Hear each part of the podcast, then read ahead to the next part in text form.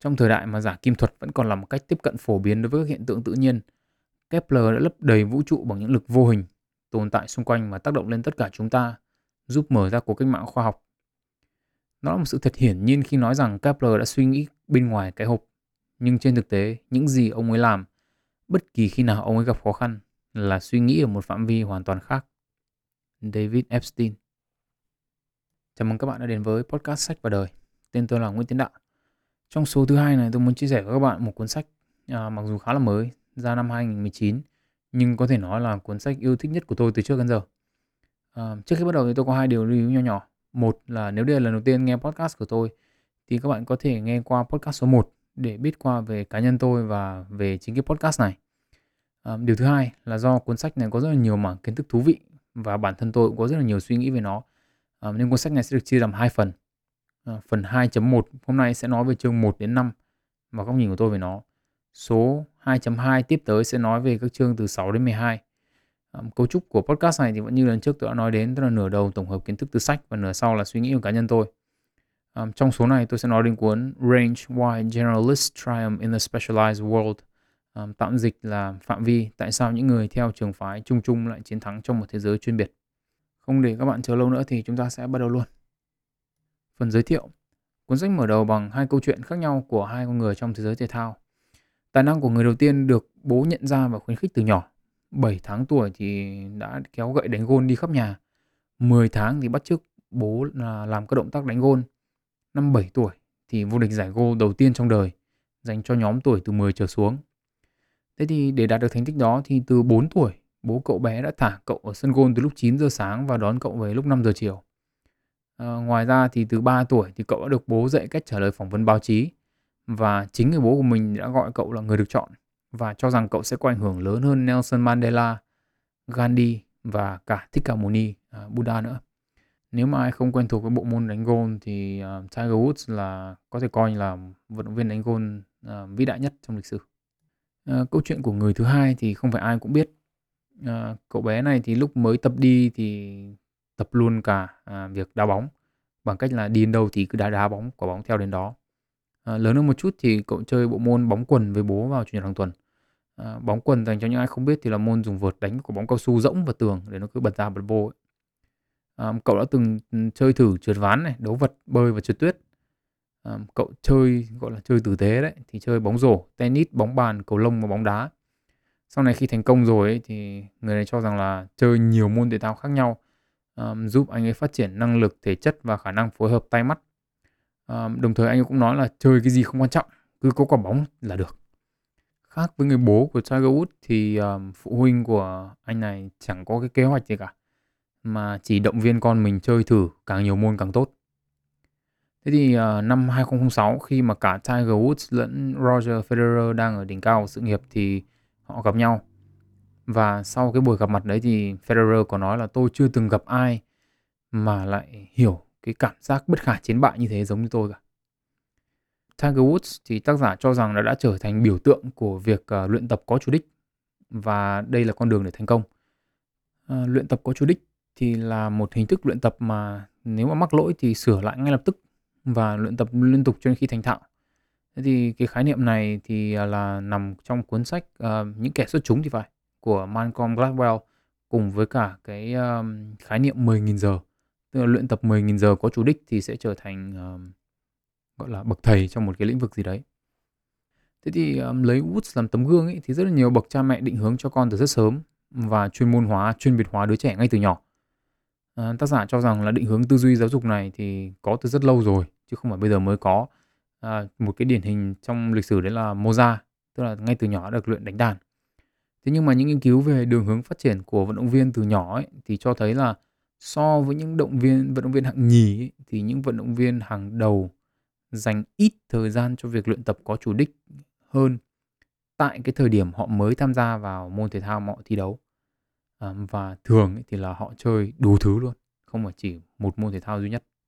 Dẫn chứng cho cái, à, tư duy này thì tác giả có đưa ra cái nghiên cứu về đội tuyển bóng đá Đức năm họ vô địch thế giới năm 2014.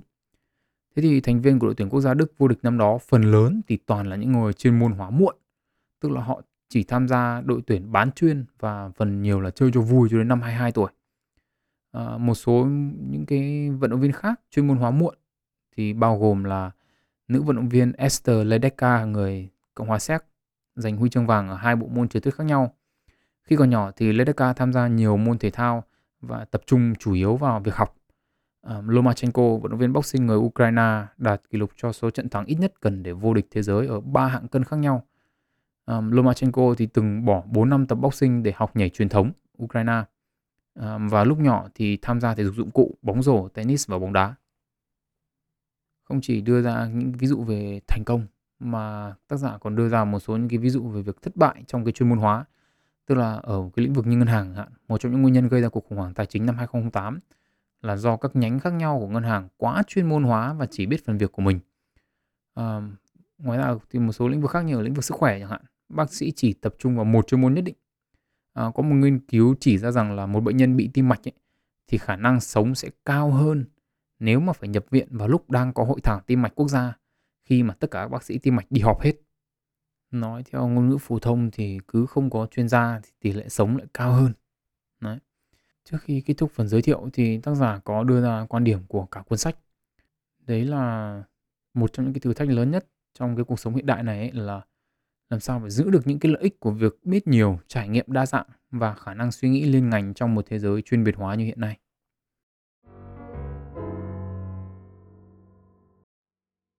Chương 1 à, Chương 1 của cuốn sách bắt đầu với câu chuyện của ba chị em nhà Polga. Bố của ba chị em là Laszlo có ý tưởng biến con cái của mình trở thành thiên tài bằng việc khởi đầu đúng hướng. Thế từ nhỏ, ba chị em đã được dạy dỗ à, và được dành rất nhiều thời gian cho cờ vua. Lý do mà Laszlo chọn cờ vua ấy, thì đầu những năm 1970 khi mà chị cả, à, cô chị cả là Susan bắt đầu luyện tập thì cờ vua đang là một bộ môn hot. À, thế về lịch sử một chút thì năm 1972 có trận à, cờ gọi là cờ thế kỷ đấy giữa Bobby Fischer và Boris Spassky.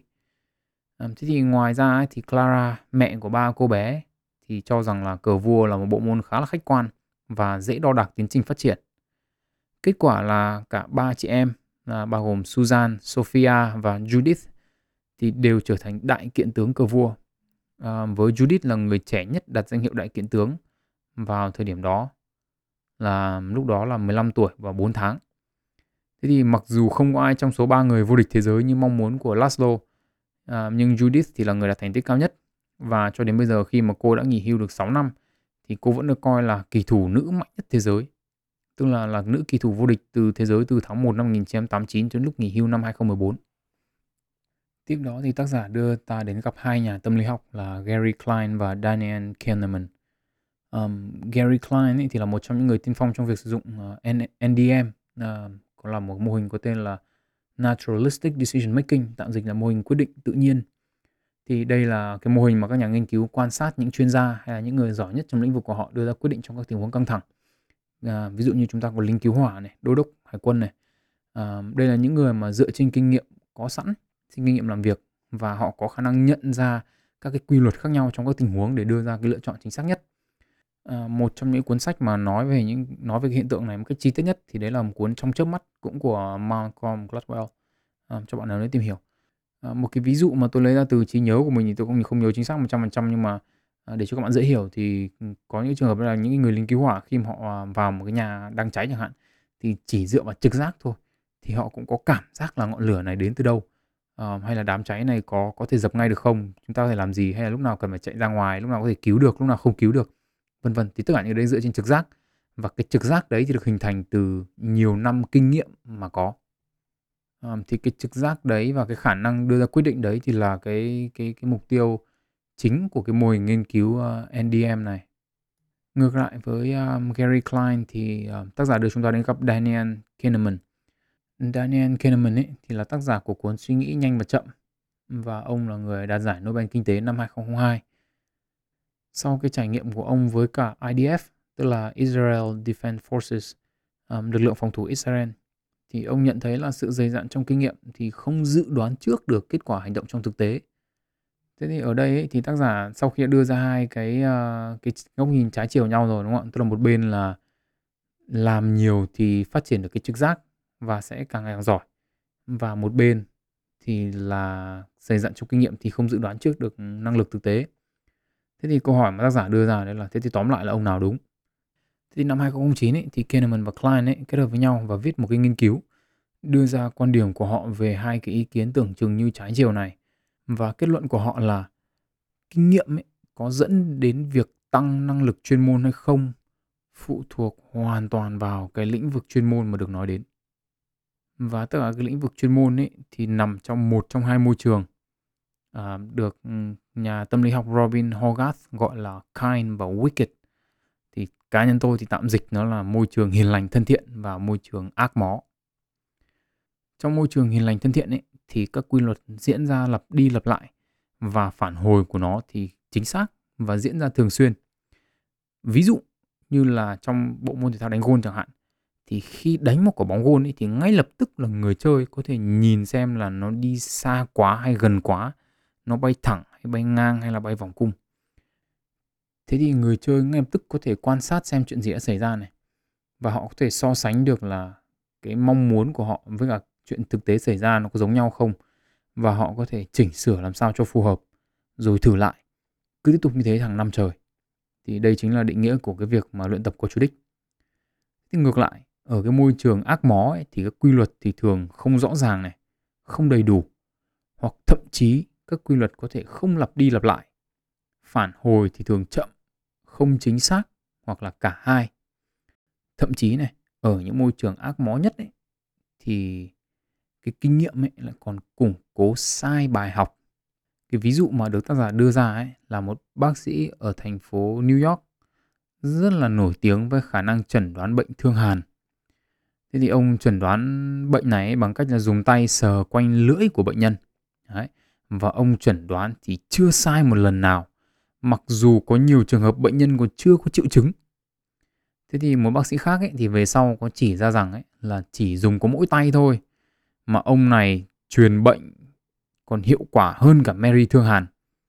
À, dành cho những ai không biết thì Mary Thương Hàn là một trong những đầu bếp nổi tiếng ở Anh vì lây thương hàn cho hơn 50 người À, trong cái trong tiếng Anh ấy, thì cái cụm từ uh, Mary thương hàn ấy, typhoid Mary ấy, thì dùng để chỉ những người uh, dù vô tình hay hữu ý truyền dịch bệnh hoặc là những điều không mong muốn sang cho người khác tức là về cơ bản thì ông bác sĩ này ông ấy chẩn đoán quá đúng là bởi vì ông ấy cứ chẩn đoán đứa nào thì ông ấy cứ lây luôn bệnh cho đứa ấy thôi nó gọi là một công đôi việc tiếp theo đó thì tác giả có nói về uh, chiến thuật tác tích và chiến lược strategy trong cờ vua ấy, thì chiến thuật là những nhóm nước cờ được sử dụng để chiếm lợi thế trên bàn cờ.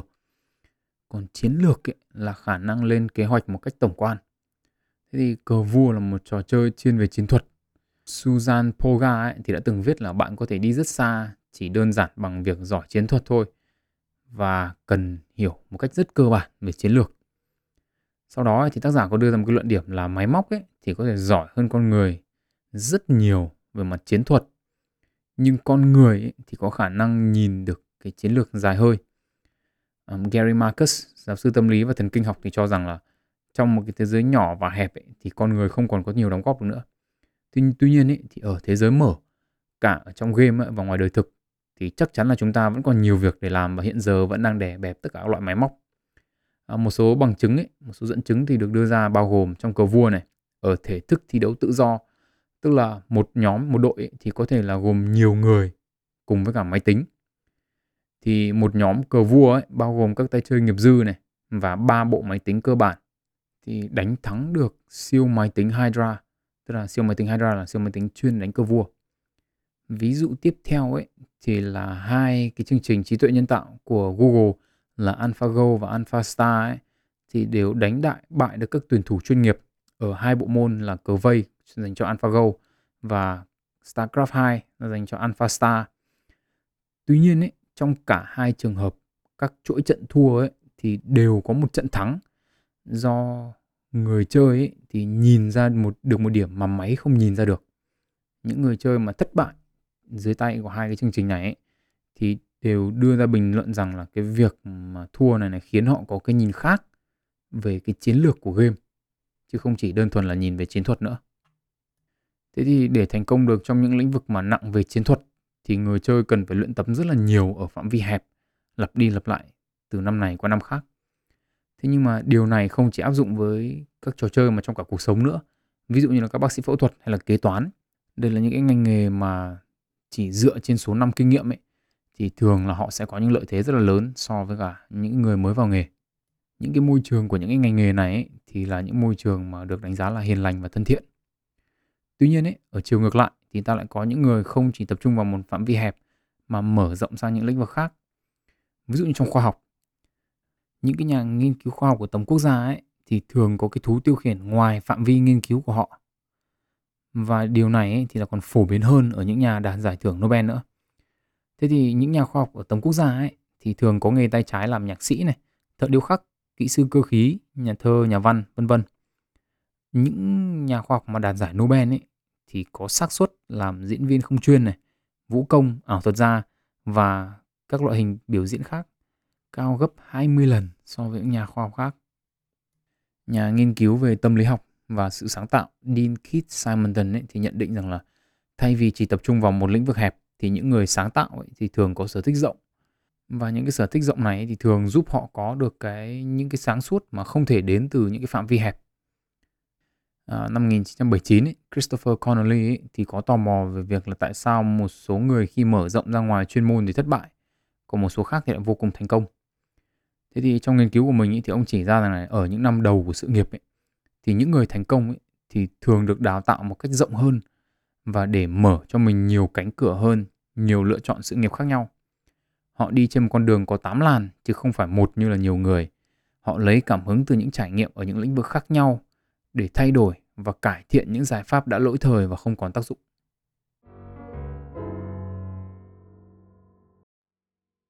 Chương 2 Chương 2 mở đầu bằng hiệu ứng Flynn là hiệu ứng được tìm ra bởi giáo sư James Flynn vào những năm 1980.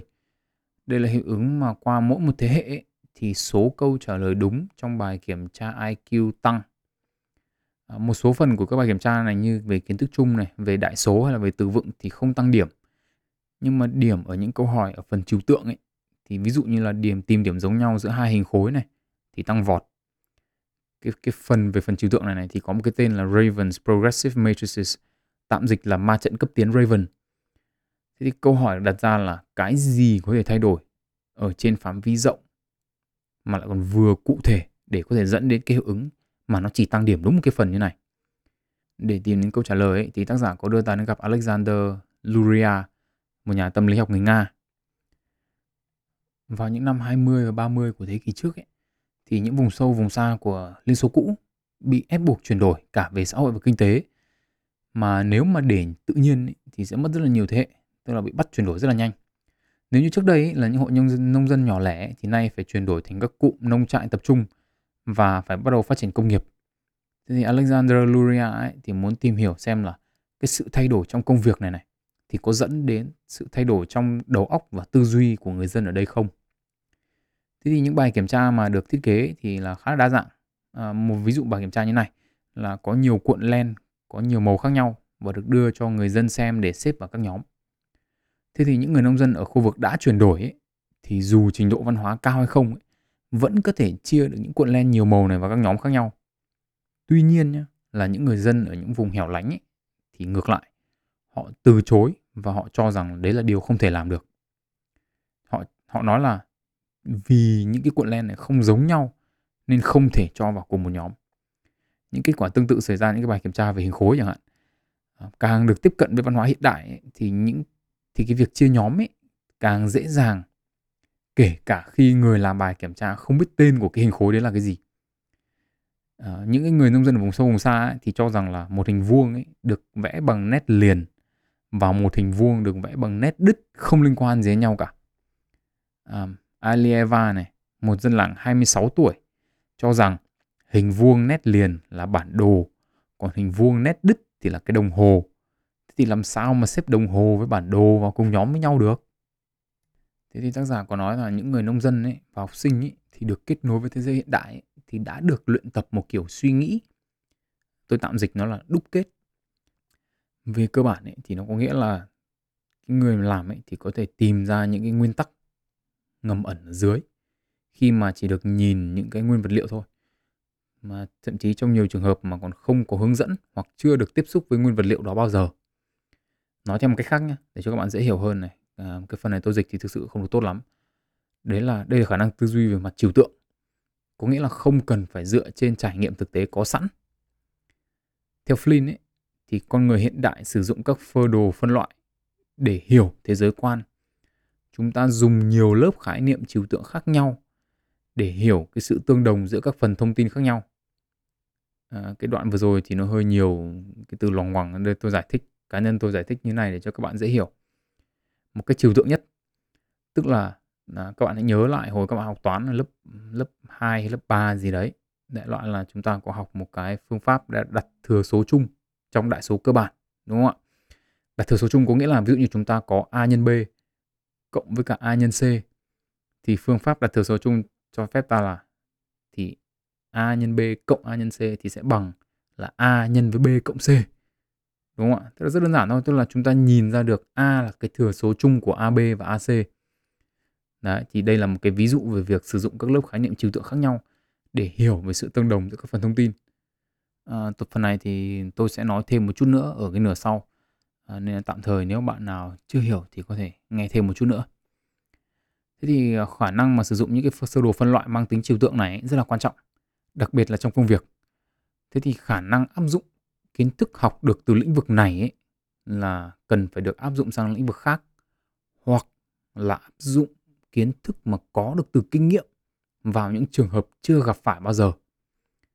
Đấy, thế thì uh, thế thì Flynn ấy, thì có một cái sự thất vọng rất là lớn tức là ở những cái bậc học cao ấy, tức là từ đại học trở lên này họ chú trọng quá nhiều vào chuyên môn hóa thay vì là dạy những kiến thức có thể sử dụng được ở nhiều lĩnh vực khác nhau ông có so sánh điểm trung bình học sinh năm cuối của nhiều khoa khác nhau tại các trường đại học tốt nhất nước Mỹ và cái khả năng tư duy phản biện của họ. Ông rất là bất ngờ khi nhận được cái kết quả này và ông có nói rằng là cái khả năng phản biện thì không nằm trong số những cái kỹ năng, không nằm trong số những cái tố chất mà một người cần phải có để đạt được điểm cao ở đại học. Thế thì nói qua một chút về cái này, tức là bài kiểm tra mà Flynn đưa ra ấy, thì có khoảng 20 câu hỏi. Mỗi câu kiểm tra một cái hình thức suy nghĩ trừu tượng có thể sử dụng trong cuộc sống hiện đại những câu hỏi mà yêu cầu áp dụng tư duy lý luận ấy, thì học sinh ở khoa nào cũng trả lời kém một cách tệ hại. Khoa sinh học và khoa tiếng Anh ấy, thì cứ câu nào mà không áp dụng vào lĩnh vực của họ thì là điểm kém. Không có học sinh ở khoa nào hiểu về các phương pháp khoa học của những ngành khoa học xã hội. Học sinh khoa thần kinh học không làm tốt bất kỳ một câu nào tức là không ứng dụng được bất kỳ một ngành nào kể cả ngành của họ. Và học sinh các ngành khác nhau trong lĩnh vực kinh doanh ấy, thì kém đều tất cả các môn. Duy chỉ có duy nhất là học sinh khoa kinh tế học là trả lời tốt. Bản chất ấy, khoa kinh tế là một khoa khá là rộng và các giáo sư ngành kinh tế thì thường áp dụng cái khả năng tư duy của họ ở nhiều lĩnh vực khác nhau. Đây là một phần mà tôi sẽ nói thêm ở cái nửa sau của cái podcast này. Thế thì giống như các kiện tướng cờ vua hay là những người lính cứu hỏa ấy thì những người nông dân chưa được tiếp cận với thế giới hiện đại ấy thì dựa vào một cái việc đấy là những điều xảy ra ngày mai sẽ giống như những điều xảy ra ngày hôm qua. Cái nhóm người này ấy, thì họ được chuẩn bị rất là kỹ lưỡng cho những cái sự việc mà họ đã từng trải qua nhưng mà họ được chuẩn bị rất là tệ cho tất cả những cái gì khác tức là họ có khả năng hỏi từ kinh nghiệm nhưng mà họ sẽ thất bại trong việc học nếu mà họ không có kinh nghiệm và với tốc độ thay đổi của thế giới rất nhanh ấy, thì một cái thế giới ác mó như bây giờ sẽ yêu cầu một cái tư duy phản biện mà có thể kết nối nhiều ý tưởng mới và sử dụng được ở nhiều văn cảnh khác nhau. Thế thì có một nhóm người làm rất là tốt điều này.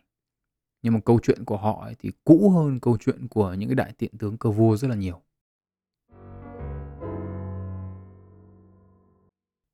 Chương 3 Vào thế kỷ 17 thì bất kỳ ai đến Venice cũng có thể nghe thấy tiếng nhạc à, ở khắp mọi nơi và đây là thời kỳ của nhạc Baroque.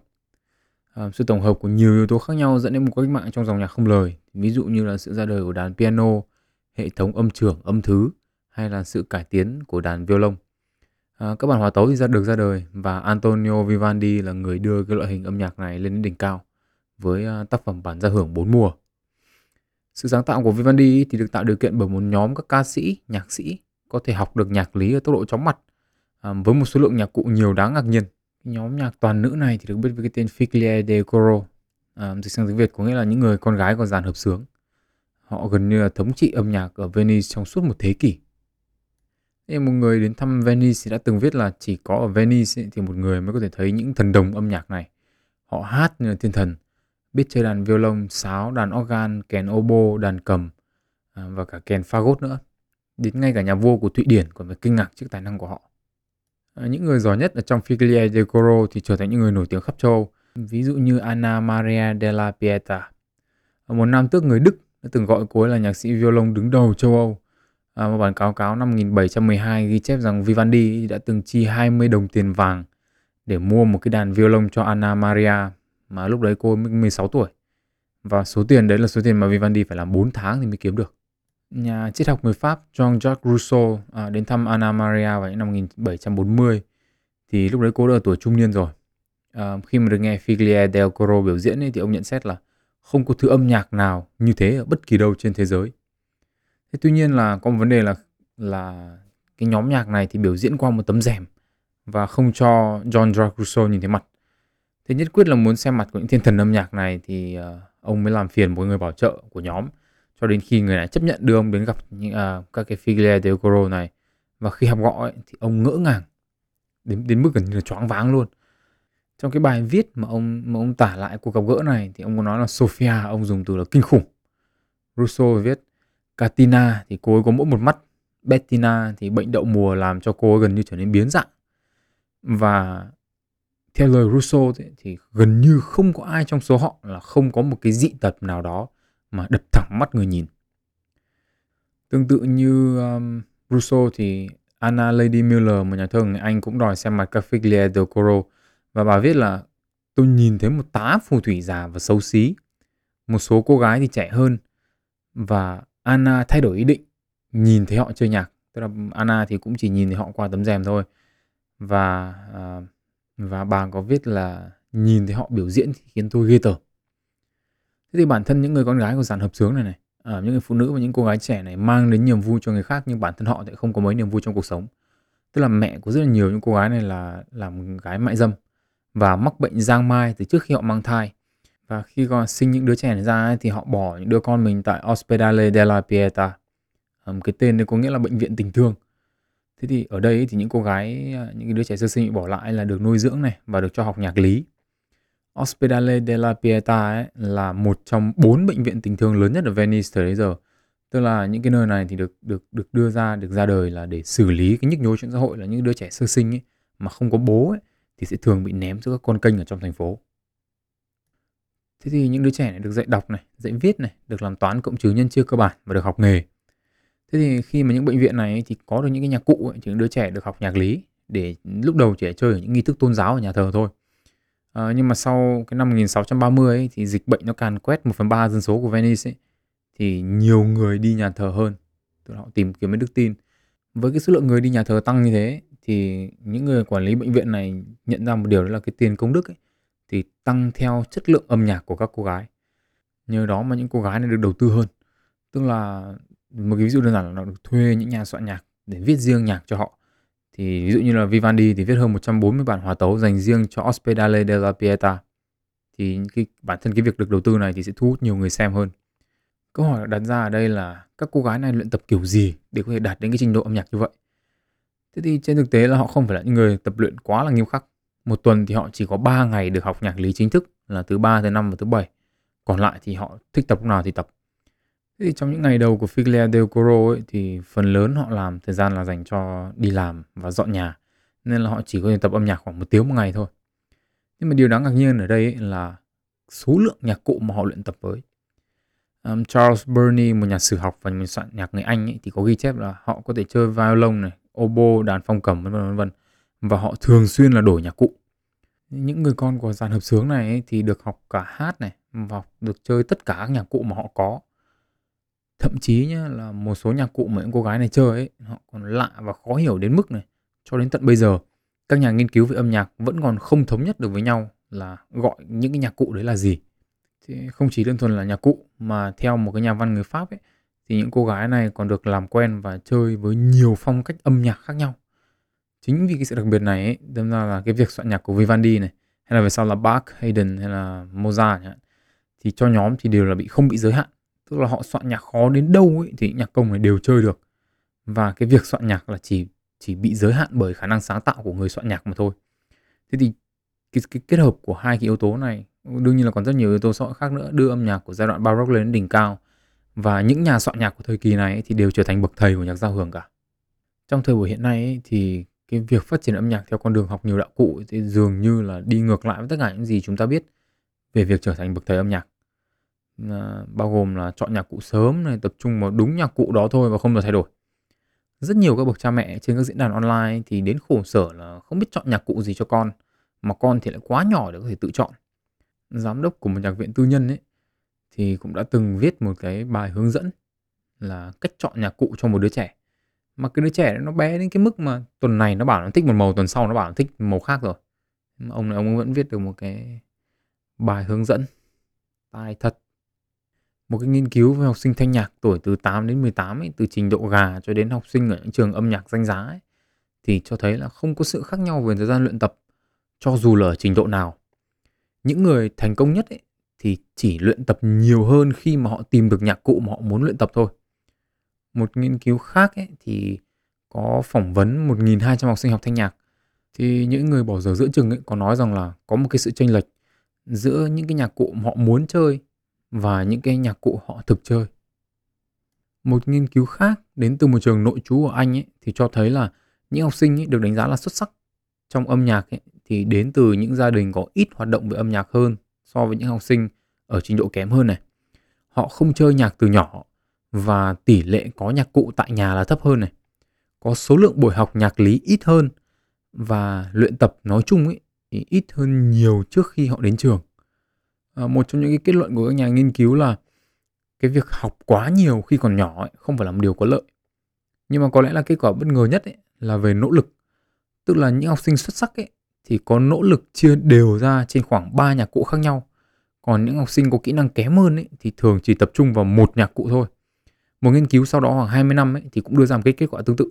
Tức là những học sinh mà thành công ấy, thì chơi ít nhất là ba nhạc cụ. Và hơn nửa trong số đó ấy, thì chơi đến 4 đến 5 nhạc cụ.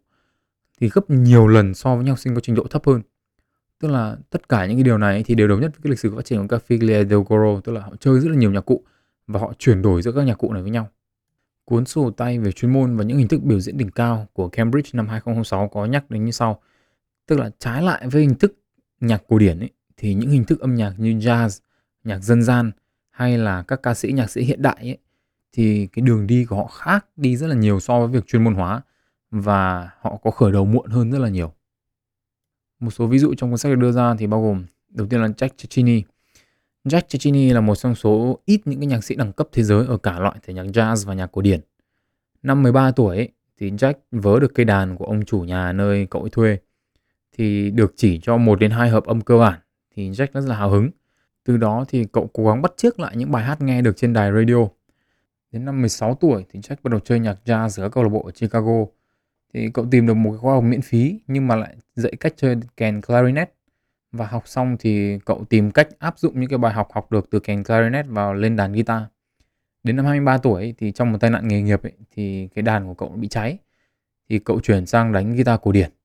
Tức là năm 31 tuổi thì Jack đánh hay tới mức được chọn làm người đánh solo để chơi cùng dàn nhạc giao hưởng ở công viên um, Grant ở Chicago.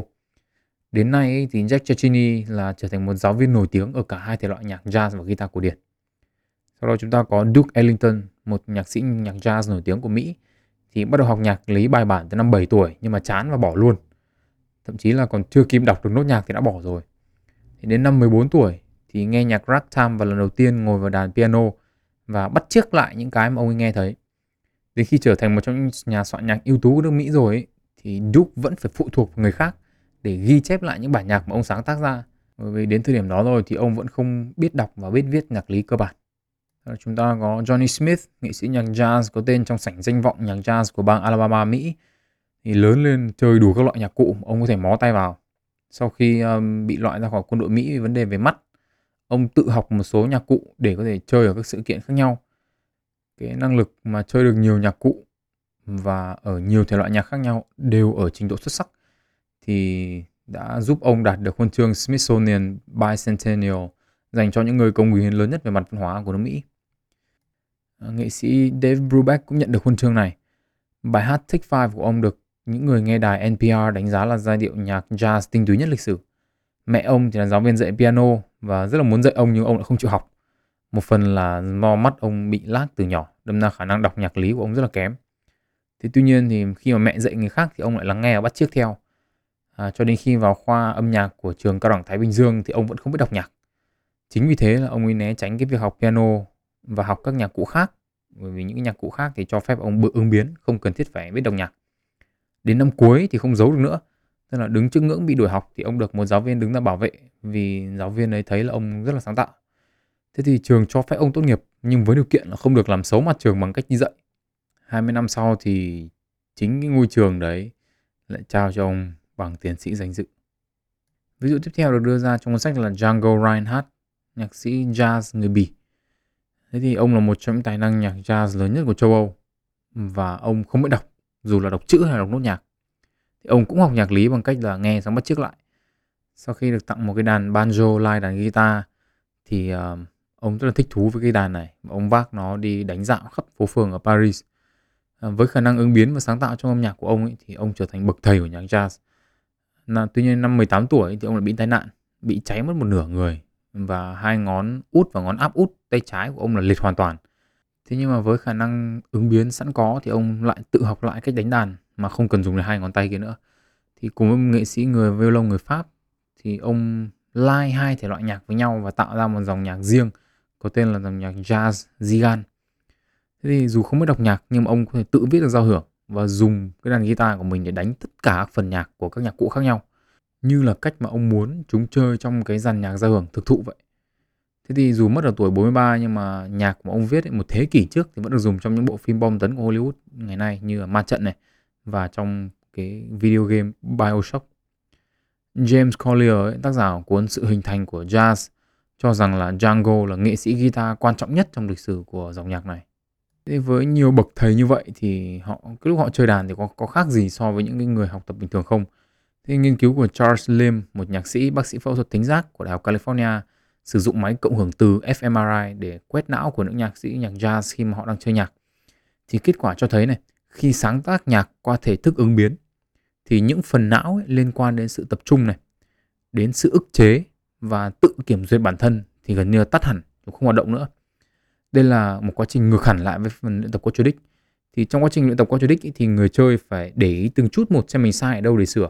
Nhưng mà những bậc thầy chơi nhạc ứng biến như kiểu nhạc jazz chẳng hạn thì học giống như trẻ sơ sinh vậy tức là họ cứ đâm đầu vào làm và bắt chước sau đó họ ứng biến rồi sau đó họ mới học luật đây cũng là một cách một đứa trẻ sơ sinh học ngôn ngữ mẹ đẻ đúng không ạ cái này là một cái mà tất cả mọi người thì đều có thể quan sát được, đúng không một đứa trẻ con khi mà nó học một cái ngôn ngữ gì đấy thì chủ yếu là học từ bắt chước thôi chứ chẳng đứa nào mới đẻ ra mà mẹ đưa cho quyền ngữ pháp tiếng việt xong rồi bảo đây, học ngữ pháp trước đi, xong rồi học nói thì nghe nó hơi buồn cười quay trở về vấn đề nhạc lý thì ngay cả phương thức Suzuki được thiết kế bởi Shinichi Suzuki dành cho người học nhạc cũng bắt chước quy trình tiếp thu ngôn ngữ tự nhiên này. Tức là mặc dù gia đình có xưởng làm violin nhưng mà cho đến năm 17 tuổi thì Shinichi mới mang đàn ra tập vì thích tác phẩm Ave Maria quá. Thế thì ông tự học 100% bằng việc bắt chước và bằng cách nào đó ông có thể chơi hết được cả bài.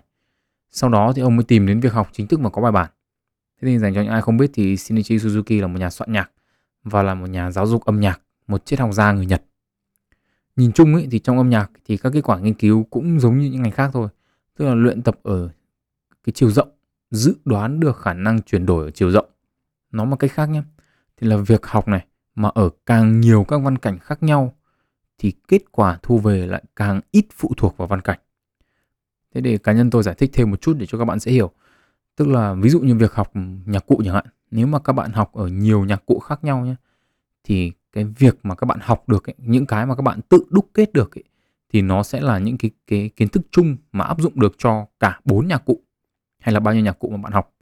Thế thì đây là cái mà người ta nói đến là cái kết quả thu về ấy, lại càng ít phụ thuộc vào văn cảnh.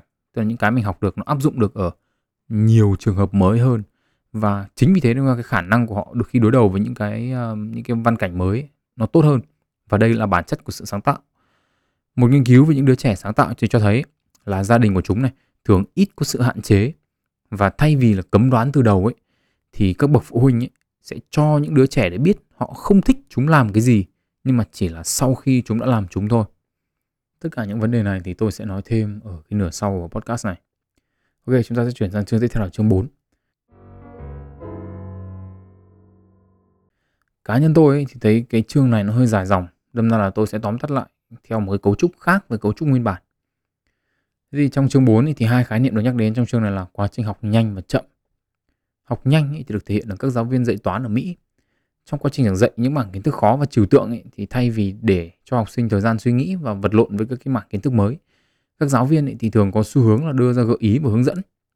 Thế thì cái bản thân cái việc đưa ra gợi ý này ấy, thì đưa học sinh vào cái trạng thái là tìm phương thức quy luật thay vì là hiểu mình cái mình đang học ấy, thì liên quan thế nào đến những cái khái niệm lớn hơn. Để cho các bạn dễ hiểu và dễ hình dung thì tôi đưa ra một cái ví dụ như này. Tức là ở Việt Nam ấy thì ai cũng phải học qua một cái gọi là bảy hàng đẳng thức đáng nhớ. Đây là một cái phần kiến thức thuần túy về phương thức và quy luật. Tức là chúng ta có chúng ta có cái đầu tiên là a cộng b bình phương thì bằng a bình phương cộng 2ab cộng b bình phương. Khi mà bạn thuộc hàng đẳng thức này thì cứ khi nào nhìn thấy a cộng b bình phương thì ngay lập tức là bạn có thể chuyển nó sang thành dạng được ừ, có thể nhìn thấy được ở bên phải, tức là a bình phương cộng 2ab cộng b bình phương. Muốn hiểu về việc bảy hàng đẳng thức này liên quan gì đến những khái niệm lớn hơn ấy, thì bạn nào nghe podcast này phải hỏi bộ giáo dục vì vì tôi cũng không được học như các bạn nên tôi cũng không biết. Nhưng mà chúng ta sẽ nói thêm về vấn đề này ở nửa sau của cái podcast thì quay trở về cái việc để cho học sinh vật lộn với kiến thức. Nate Cornell một nhà tâm lý học nhận thức cho rằng khái niệm là khó khăn cần thiết là điều khiến cho việc học trở nên khó khăn và chậm hơn rất là nhiều. Dễ khiến học sinh phát cáu hơn trong giai đoạn ngắn nhưng mà về lâu về dài ấy, thì rất có lợi cho việc học. Thế thì việc đưa cho học sinh lời khuyên hay gợi ý có thể giúp cải thiện kết quả ngắn hạn tức là ngay lập tức nhưng lại không có lợi về việc về lâu dài thế thì cái việc mà vật lộn để tự đưa ra câu trả lời ấy, thì kể cả là có đưa ra câu trả lời sai đi chăng nữa nhé cũng giúp cho việc học về sau trở nên dễ dàng hơn. Một nghiên cứu với học sinh lớp 6 à, một nghiên cứu với người sinh viên đại học và một nghiên cứu khác với khỉ được đưa ra làm dẫn chứng cho cái quan điểm đó. Thì kết luận nói chung ấy là về cái việc học đấy là cái việc luyện tập mà không có gợi ý ấy, thì rất là chậm và học sinh ấy thì mắc rất nhiều lỗi. Thế nhưng mà sau khi kết thúc ấy thì kết quả nó khiến cho người đọc nhớ được nhiều hơn và nhớ được lâu hơn cái này thì nếu bạn nào muốn biết được chi tiết các cái nghiên cứu này như nào ấy thì các bạn có thể đọc thêm ở trong cuốn sách. À, một góc nhìn khác về vấn đề này là sự khác nhau về phía giáo viên. Tức là những giáo viên mà khiến cho việc học của học viên trở nên khó khăn hơn ấy, thì giúp học viên nhớ lâu hơn. Thế nhưng mà hệ thống giáo dục nhìn chung ấy, thì lại trừng phạt những giáo viên này. Tức là do việc học thì quá khó khăn này điểm số của các bài kiểm tra sẽ không được cao. Và giáo viên ấy thì thường được đánh giá dựa trên kết quả của học sinh thông qua những cái bài kiểm tra này. Thế nên ra là cái hệ thống giáo dục của chúng ta là đang trừng phạt những cái giáo viên mà giúp cho học sinh học nhớ lâu hơn về lâu về dài. Một góc nhìn khác ở đây là giáo án. Một nghiên cứu được tác giả dẫn chứng trong quá trình học toán, nếu mà học viên học theo phương pháp khối, nhóm, tức là mỗi một giai đoạn ấy thì sẽ học một loại vấn đề, thì khả năng ghi nhớ và làm bài kém hơn rất là nhiều so với nhóm học trộn tức là cùng các cái dạng toán khác nhau nhưng mà lẫn lộn vào nhau. Thế thì học sinh trong các nhóm trộn ấy thì tự học được cách phân biệt được các dạng toán khác nhau không chỉ như thế nhé là khi học các vấn đề hoàn toàn mới thì nhóm học trộn ấy, thì gần như là dục đúng từ trong sách là hủy diệt nhóm học theo phương pháp học khối. Tức là cái điều quan trọng trong quá trình học ấy thì là cái nhóm học trộn thì phải vất vả hơn, tốn thời gian hơn, nhóm học khối rất là nhiều. Thế thì ở cuối chương ấy thì tác giả có nhắc đến nghiên cứu của Greg Duncan nhà kinh tế học và nhà tâm lý học Drew Bailey thì họ tìm thấy hiệu ứng gọi là mờ nhạt dần. Thế thì khi mà những lợi thế về học tập của những đứa trẻ con đi học sớm ấy thì sẽ mờ nhạt dần và biến mất theo thời gian. Đến một giai đoạn nào đó thì chúng không còn có cái lợi thế đó nữa so với bạn bè. Một cái ví dụ được các cuốn sách đưa ra đấy là việc dạy đọc sớm.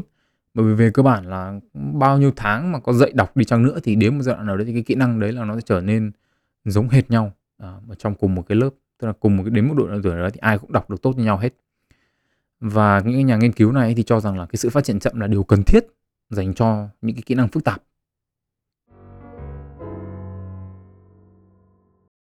Chương cuối cùng trong podcast ngày hôm nay sẽ chương số 5. Chương 5 thì mở đầu bằng câu chuyện của nhà thiên văn học người Đức Johannes Kepler. Ông được biết đến thông qua những định luật Kepler về chuyển động của các hành tinh và là người đặt nền móng cho vật lý vũ trụ hiện đại.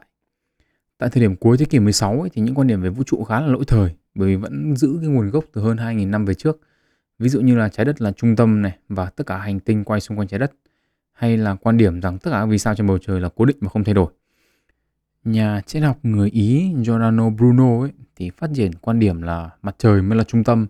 Nhà triết học người Ý Giordano Bruno ấy, thì là phát triển quan điểm là mặt trời mới là trung tâm của hệ mặt trời được đưa ra bởi nhà thiên văn học người Ba Lan Nicolaus Copernicus. Thì do đi ngược lại với quan điểm truyền thống của nhà thờ là trái đất thì mới là trung tâm nên Bruno bị thiêu trên thánh giá. Thế năm khoảng 25 tuổi thì Kepler bắt đầu chấp nhận quan điểm này của Copernicus và Bruno. Thế nhưng mà để đi từ cái việc là chỉ đơn thuần là mặt trời mà là trung tâm của hệ mặt trời cho đến các định luật mang tên ông ấy thì đó là cả một quãng đường rất là dài với những bước nhảy rất là lớn về mặt tư duy. Vì rất là nhiều khái niệm ông đưa ra ấy thì đều mang tính chất cách mạng trong thiên văn học. Thế thì câu hỏi là ông đã làm thế nào? Thế thì Kepler có sử dụng một phương pháp tư duy có tên là phương pháp loại suy, à, tên tiếng Anh của nó là analogical thinking Loại suy là phương pháp so sánh những điểm tương đồng của sự vật hay là các hiện tượng để đưa ra kết luận. Ví dụ, khi đặt câu hỏi tại sao những hành tinh ở xa mặt trời hơn lại di chuyển chậm hơn thì Kepler có sử dụng phương pháp loại suy và có so sánh với mùi và nhiệt độ. Tức là càng ở xa nguồn nhiệt thì nhiệt độ càng thấp hay là ở càng ở xa điểm gây mùi thì mùi nó càng phát tán rộng và giảm dần về mặt cường độ. Thế nhưng mà ở bất kỳ điểm nào ấy, ở trên cái khoảng cách nối từ nguồn nhiệt đến điểm gây mùi ở ngoài thì chúng ta có thể nhận thấy là có một lượng nhiệt và mùi nhất định tức là nó giảm dần từ từ trong ra ngoài đúng không ạ nhưng mà ở chỗ nào ở trong cái khoảng đấy là chúng ta cũng có một có thể xác định được một cái cường độ mùi và nhiệt nhất định.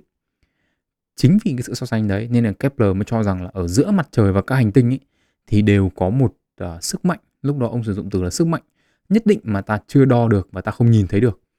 Và đây chính là tiền đề của trọng lực là một trong những khái niệm đã rất là quen thuộc của chúng ta hiện nay. Và cứ như thế thì mỗi lần bị kẹt ở đâu đó thì Kepler đều đưa ra các phép so sánh, tìm điểm tương đồng, chỉ ra các vấn đề trong cái việc so sánh đấy và tìm cách giải quyết cái sự khác biệt giữa những cái sự vật và hiện tượng mà ông dùng để so sánh. Theo nhà tâm lý học Deirdre Genner là nhà nghiên cứu hàng đầu thế giới về phương pháp loại suy này thì cái hình thức tư duy này có khả năng biến cái mới thành một cái quen thuộc hoặc là đưa ra những góc nhìn mới về những điều đã cũ cái ờ, cái điều này thì cho phép con người suy luận những vấn đề mới chưa gặp bao giờ. Ví dụ, học sinh trên trường thì có thể học về chuyển động của các phân tử bằng cách so sánh uh, cái việc chuyển động của các phân tử này với sự va chạm của những quả bóng bia hay là các nguyên lý về điện học thì có thể được hiểu qua sự so sánh của dòng chảy của nước qua hệ thống ống.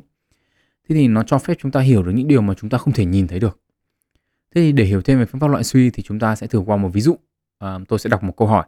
Trong lúc các bạn suy nghĩ thì tôi sẽ kể hai câu chuyện và các bạn có thể dừng podcast bất kỳ lúc nào để có thể suy nghĩ về câu hỏi. Câu hỏi như sau.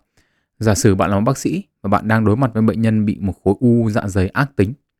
Bệnh nhân này không thể mổ được, nhưng nếu không xử lý khối u ấy, thì bệnh nhân sẽ chết. Có một loại tia có thể được sử dụng để phá hủy khối u.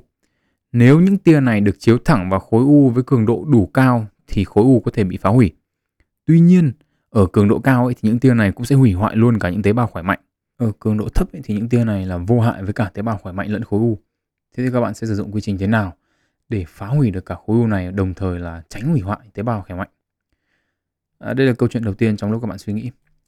Một vị tướng cần phải chiếm được một pháo đài khỏi tay của một tên độc tài gian ác ở một đất nước nọ. Nếu vị tướng này có thể đưa hết số quân mà ông ta có đến pháo đài cùng một lúc thì chiếm được là điều tất yếu. Có rất nhiều đường đến pháo đài nhưng mà đường nào cũng bị gài đầy bom mìn nên chỉ có một nhóm nhỏ có thể đi một đường mà thôi. Thế thì vị tướng này mới chia quân đội của ông ra làm nhiều nhóm, mỗi nhóm đi một đường. Họ đồng bộ đồng hồ với nhau để đảm bảo là sẽ đến và tấn công pháo đài cùng một lúc. Kế hoạch thành công và họ vị tướng chiếm được pháo đài đó. Ok, đó là câu chuyện đầu tiên. Thế thì bạn đã nghĩ ra cách cứu bệnh nhân chưa? Thêm một câu chuyện nữa trong lúc các bạn suy nghĩ nhé. Nhiều năm trước này thì một vị trưởng phòng cứu hỏa đến hiện trường của một vụ cháy nhà với lo ngại rằng là nó sẽ lan ra khu vực xung quanh nếu mà không dập kịp lửa. Ở gần đó thì không có vòi cứu hỏa nhưng mà lại có một cái hồ. Thế thì người dân đang thay nhau lấy các xô nước đổ vào ngọn lửa nhưng mà không ăn thua. Thấy vậy thì vị trưởng phòng cứu hỏa mới gào lên và bắt họ dừng lại. Sau đó ông bảo tất cả mọi người, mỗi người đi lấy một xô đầy và mang về tập trung ở bên cạnh cái tòa nhà đang cháy.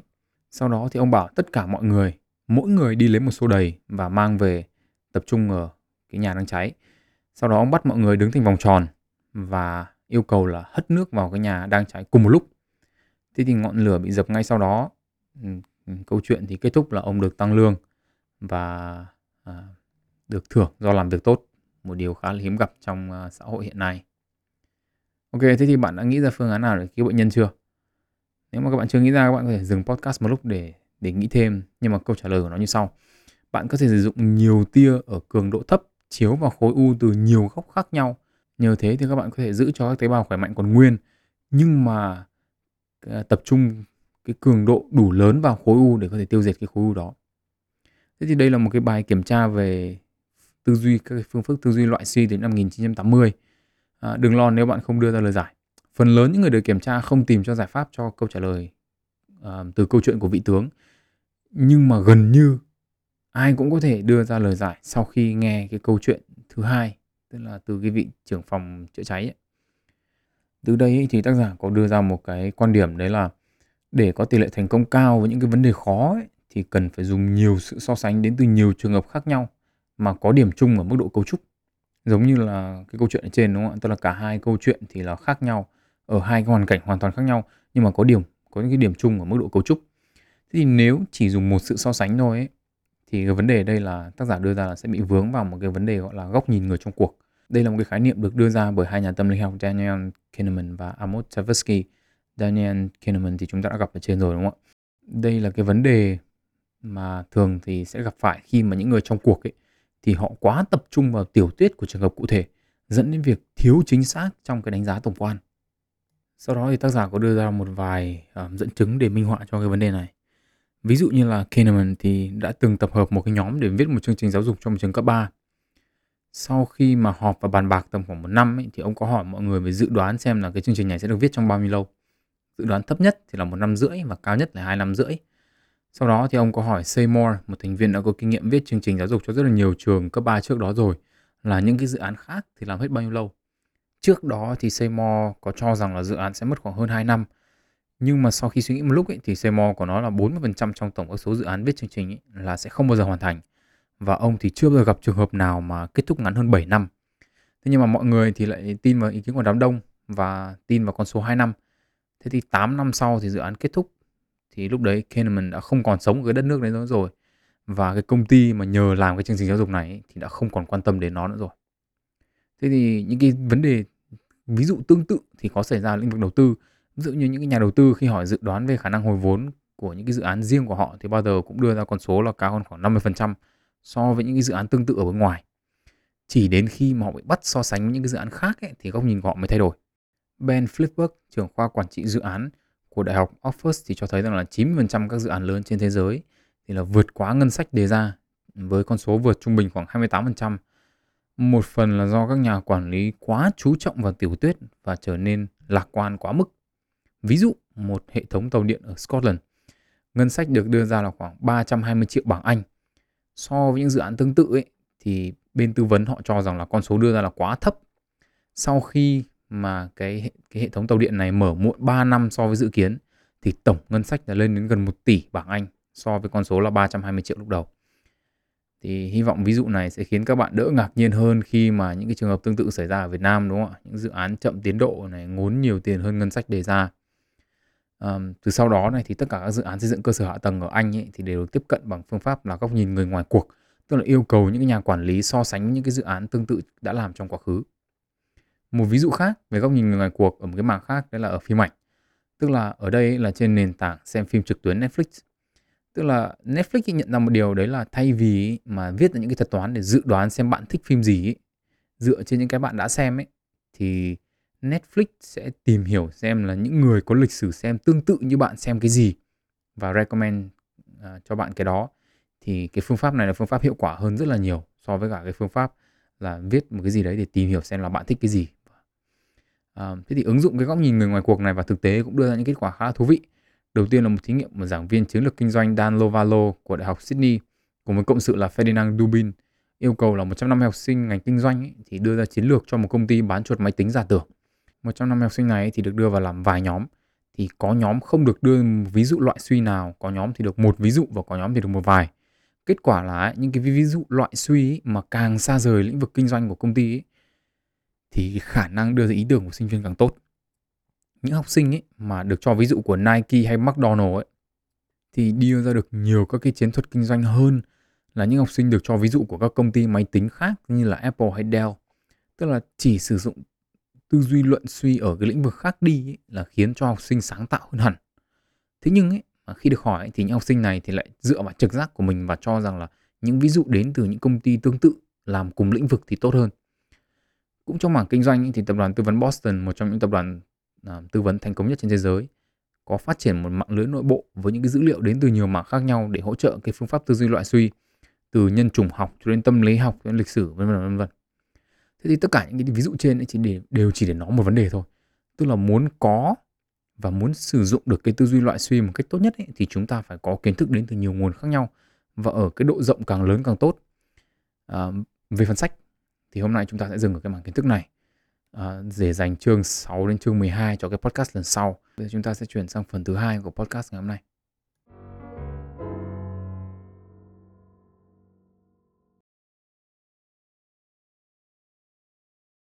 thì cái phần thứ hai của cái podcast này của tôi thì tôi chia làm ba luận điểm chính.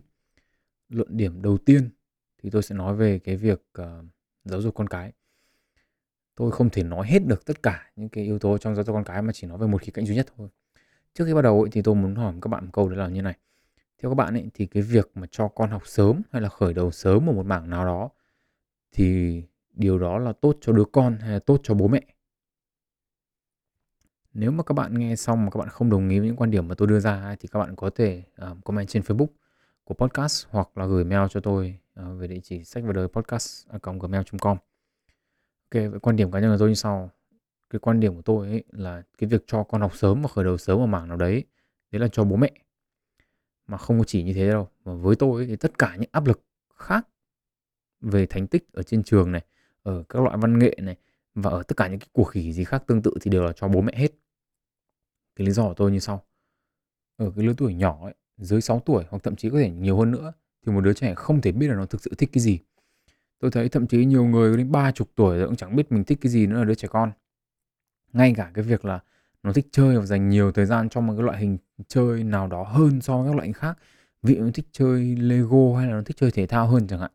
Đôi khi nó chỉ là thể hiện cái tính cách của đứa trẻ thôi. Ví dụ như là có một đứa trẻ có thể ngồi cả ngày chơi Lego chẳng hạn không có nghĩa là nó thích xây lắp hay là thích Lego, mà có thể chỉ đơn giản đấy là cái tính nó không thích thay đổi và cái Lego là cái thứ đồ chơi duy nhất mà nó có tại cái thời điểm đó lớn lên ý, thì cái tính cách không thích sự thay đổi của nó sẽ chuyển sang một cái mục tiêu khác. Ví dụ có thể thích chơi điện tử chẳng hạn hay thích chơi thể thao chẳng hạn. Thế nếu mà đã không biết là nó thực sự thích cái gì rồi ấy, thì tất cả những cái gì mà bố mẹ nó bắt làm hay là tạo áp lực cho nó làm ấy thì đều có hai yếu tố. Một là đứa trẻ đến làm thuần túy là do nghe lời và hai ấy, là cái đấy làm cho bố mẹ nó. Bởi vì nó không phải là cho bản thân nó đâu nó có biết nó thích cái gì đâu mà nó là cho bản thân nó hay không nó không thể biết được thế thì có một cái lập luận ngược lại đấy là cái đứa trẻ con không biết gì thì việc nó học hay đạt thành tích tốt hay là thành công sau này thì là dành cho nó. Nghe qua ấy thì có vẻ là rất là hợp tình, nhưng mà thực chất nhá thì là vô cùng vô lý. Bây chúng ta sẽ quay lại cái nghiên cứu được nhắc đến ở chương thứ ba. Tức là những học sinh ấy mà bỏ dở việc học nhạc giữa chừng ấy thì đều nói rằng là do có cái sự chênh lệch giữa cái nhạc cụ họ muốn chơi và những cái nhạc cụ họ thực sự chơi. Thế thì bây giờ câu hỏi đặt ra là thế thì ai là người chọn cho những cái đứa trẻ đấy những cái nhạc cụ mà họ thực sự chơi? Chắc chắn là không thể nào có cái chuyện tự nhiên mà một cái nhạc cụ ở đâu trên trời rơi thẳng vào đầu nó xong là, là từ ngày hôm đấy nó bắt đầu chơi cái nhạc cụ đấy luôn chứ đúng không? Hơn nữa ấy, nếu mà cái nhạc cụ mà họ đang chơi ấy, mà là là do những cái đứa trẻ nó chọn ấy, thì nó có thể là bỏ cái nhạc cụ ấy đi và nó chuyển sang chơi cái nhạc cụ khác bất kỳ lúc nào nó muốn. Thế thì cái cái cái nguyên nhân gì, cái áp lực gì là dẫn đến cái việc là nó không đổi nhạc cụ, mà nó lại bỏ dở cái việc học thanh nhạc như thế? Đúng không ạ? Tức là tôi cho rằng là cái việc áp lực con cái đi theo một con đường nhất định nào đó thì nó rất là dễ phản tác dụng. Và cho đến khi cái đứa trẻ nó đủ lớn ấy thì nó đưa ra quyết định cho riêng mình ấy thì rất dễ là nhiều những cái năm áp lực công sức của cái đứa trẻ đấy là sẽ đổ xuống công sông sông xuống biển một cái ví dụ được điển hình được nhắc đến trong cuốn sách này là ví dụ của Ami Chua một tác giả cuốn sách tên là Battle Hymn of Tiger Mother. Thì tôi tạm dịch là ca khúc uh, nhau của mẹ hổ. Đấy, đại ý thế. Thì bà này thì bà bắt hai đứa con gái của mình là Sophia và Lulu học nhạc. Mỗi đứa một nhạc cụ. Sophia thì học đánh piano và Lulu thì chơi violin. Và chỉ được chơi đúng cái nhạc cụ thôi. Tôi đứa nào chơi nhạc cụ đứa đấy. Thì Lulu đứa thứ hai ấy, thì được khen là nhạc sĩ thiên bẩm này. Có người thì gọi cô bé là xuất chúng mà với một cái năng khiếu không ai có thể dạy được. Tuy nhiên ấy, đến năm 13 tuổi thì cô bé bỏ không học nữa và ngang nhiên nói với mẹ là cái nhạc cụ này là mẹ chọn chứ không phải là con. Thế là thế là hết phim rồi chứ còn gì nữa đúng không? Thế thì bây giờ chúng ta quay lại cái câu chuyện đấy là thế, thế tại sao lại có những người lý do 30 tuổi không thích gì thì sao? Thế thì cái lý do đấy 30 tuổi mà không biết mình thích gì thì là lý do là ngược lại. Tức là trong cuộc đời họ họ chỉ có người khác bảo làm cái gì thôi. Và khi mà người khác bảo làm, khi mà bố mẹ chọn hộ hay là thầy cô chọn hộ ấy, thì họ chỉ biết nghe lời họ làm thôi. Họ không tự tìm hiểu xem là mình thích cái gì, mình muốn làm cái gì, bản thân mình mình làm được cái gì. Và như thế thì đơn giản là đến cái lúc ấy mà cuộc đời bắt họ tự chọn ấy, không còn bố mẹ, không có gia đình, không còn bạn bè, không còn thầy cô bên cạnh nữa, bắt họ phải tự chọn một cái con đường riêng cho mình rồi.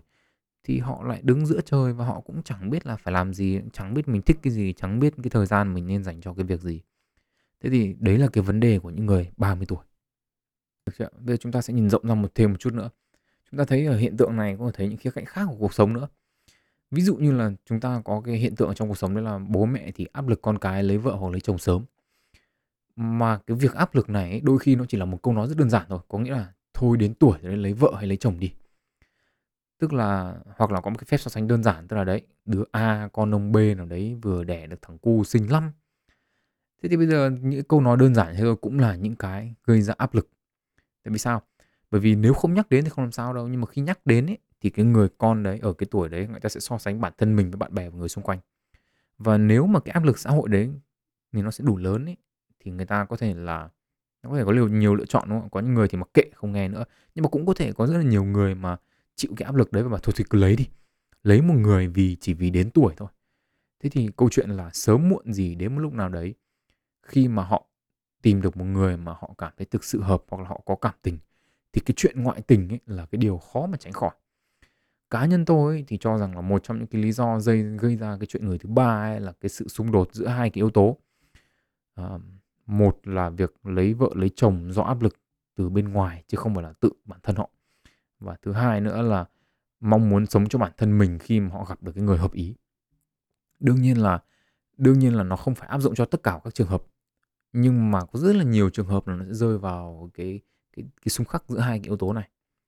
Thế thì chúng ta có thể nhìn ở mức độ lớn hơn chẳng là mức độ xã hội. Thì ví dụ như ở Mỹ chẳng hạn thì cái việc mà lấy chồng lấy vợ sớm thì tỷ lệ thuận với tỷ lệ, với cái việc ly hôn.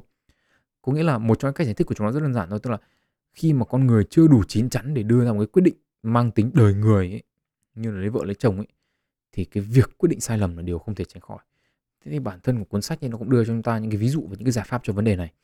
À, chúng ta có là muốn con cái thành công và bền vững hạn thì lúc nhỏ thì nên cho nó cái cơ hội tìm hiểu và thử nhiều hoạt động khác nhau. Có thể là từ âm nhạc cho đến thể thao à, bất kỳ cái gì nó muốn. Ngay cả về âm nhạc hay thể thao ấy thì nếu mà chúng đã chọn được đã có một cái yêu thích ở trong một trong hai cái lĩnh vực ấy rồi hoặc bất kỳ lĩnh vực nào cũng được thì bố mẹ nên là khuyến khích nó chơi hẳn một vài nhạc cụ và chơi hẳn một vài môn thể thao thậm chí là yêu đương nhé tôi cũng cho rằng là bố mẹ nên khuyến khích con cái là phải yêu vài đứa đi xong rồi mới mới chọn cưới. Làm như vậy ấy, thì không chỉ giúp cái đứa trẻ nó biết nó thích gì mà còn có thể giúp cho nó biết là nó không thích cái gì nữa đúng không ạ? Và về mặt tình cảm ấy thì chúng ta cái quan điểm của tôi ấy, thì là khi mà ta yêu vài người rồi ấy, thì đến lúc gặp cái người phù hợp ấy thì ta sẽ biết quý trọng cái người đó hơn. Quay trở về cái câu chuyện là áp lực với con cái nếu mà lập luận rằng là áp lực làm thần đồng âm nhạc thì nó vô lý nhưng mà áp lực là thành tích học sinh giỏi mà hợp lý thì chúng ta nên quay lại nhìn vào nghiên cứu của James Flynn với những cái sinh viên đại học ấy. Một trong những kết luận của nghiên cứu mà tôi sẽ nhắc lại ở đây đấy là cái khả năng phản biện ấy, thì không nằm trong số những tố chất giúp một người có được điểm cao ở đại học. Thế thì cái khả năng phản biện ấy, thì là một trong những khả năng rất là quan trọng trong cái việc là phản ứng lại với môi trường mới và cái khả năng thích nghi với những sự thay đổi của môi trường đang hiện có. Cá nhân tôi nhé tức là kinh nghiệm đi học của tôi và những cái nhìn nhận xét của tôi thì tôi cho rằng là một trong những cái khả năng cần có để trở thành học sinh giỏi ấy, là làm theo lời người khác mà không cần hỏi tại sao. Nói theo một cách nào đấy là khả năng tuân lệnh cấp trên mà không cãi lại đúng không ạ? Vì cái khả năng phản biện thì đã là không có rồi thế thì bây giờ cái khả năng ngược lại với nó thì chỉ đơn là người ta nói gì thì mình nghe thấy và mình làm theo Sở dĩ tôi nói như vậy nhé thì là cũng là một, một phần là như này này. Hệ thống giáo dục hiện hành ấy, thì được thiết kế dựa trên hệ thống giáo dục của nước phổ cũ vào cuối thế kỷ 17, đầu thế kỷ 18 với cái mục tiêu ấy là đào tạo công nhân cho sự phát triển công nghiệp. Thế thì nếu mà bạn nào muốn biết thêm về cái thông tin này thì các bạn có thể xem qua một cái clip tên là The History of Education của tạp chí Forbes và cái TED Talk rất là nổi tiếng của nhà giáo dục quá cố Ken Robinson. Ờ, cả hai thì đều ở trên YouTube. Thế thì vì mục đích ấy là để đào tạo công nhân ấy, nên là các cách thiết kế các buổi học này cũng như là hệ thống bài kiểm tra này, bài về nhà này thì đều là dành cho những người biết nghe lời và bảo gì làm nấy chứ không phải là để giáo dục nên những con người mà có khả năng tự suy nghĩ cho riêng mình.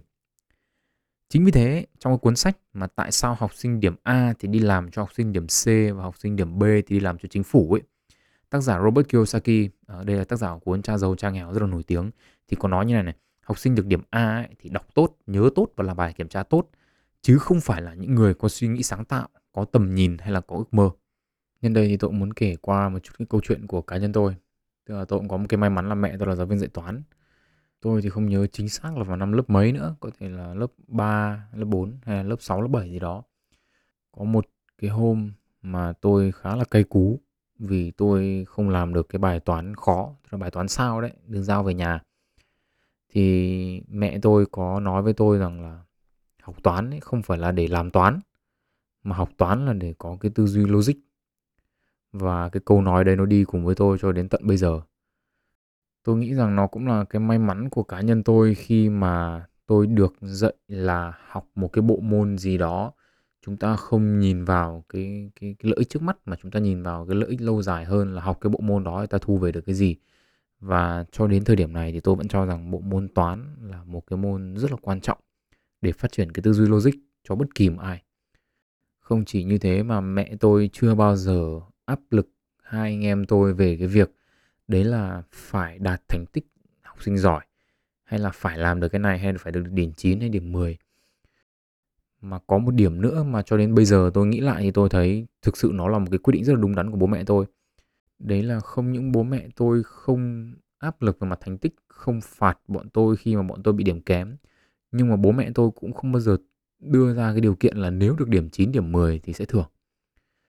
Đến bây giờ khi lớn rồi mà khi biết nhiều hơn một chút rồi thì tôi nhận ra rằng là cái việc mà khi mà mình đưa ra cho đứa trẻ một cái điều kiện, tức là nếu mà được điểm cao thì sẽ được thưởng chẳng hạn. Thì nhiều khi nó thành một cái hệ tư tưởng đấy là cứ phải nhìn thấy là mình phải được lợi trước mắt đã thì mình mới làm. Thực ra đấy là một cái điều rất là dở, bởi vì bản thân cái việc học ấy là giống như chúng ta đã nghe nói, nghe về quyển sách, đúng không ạ?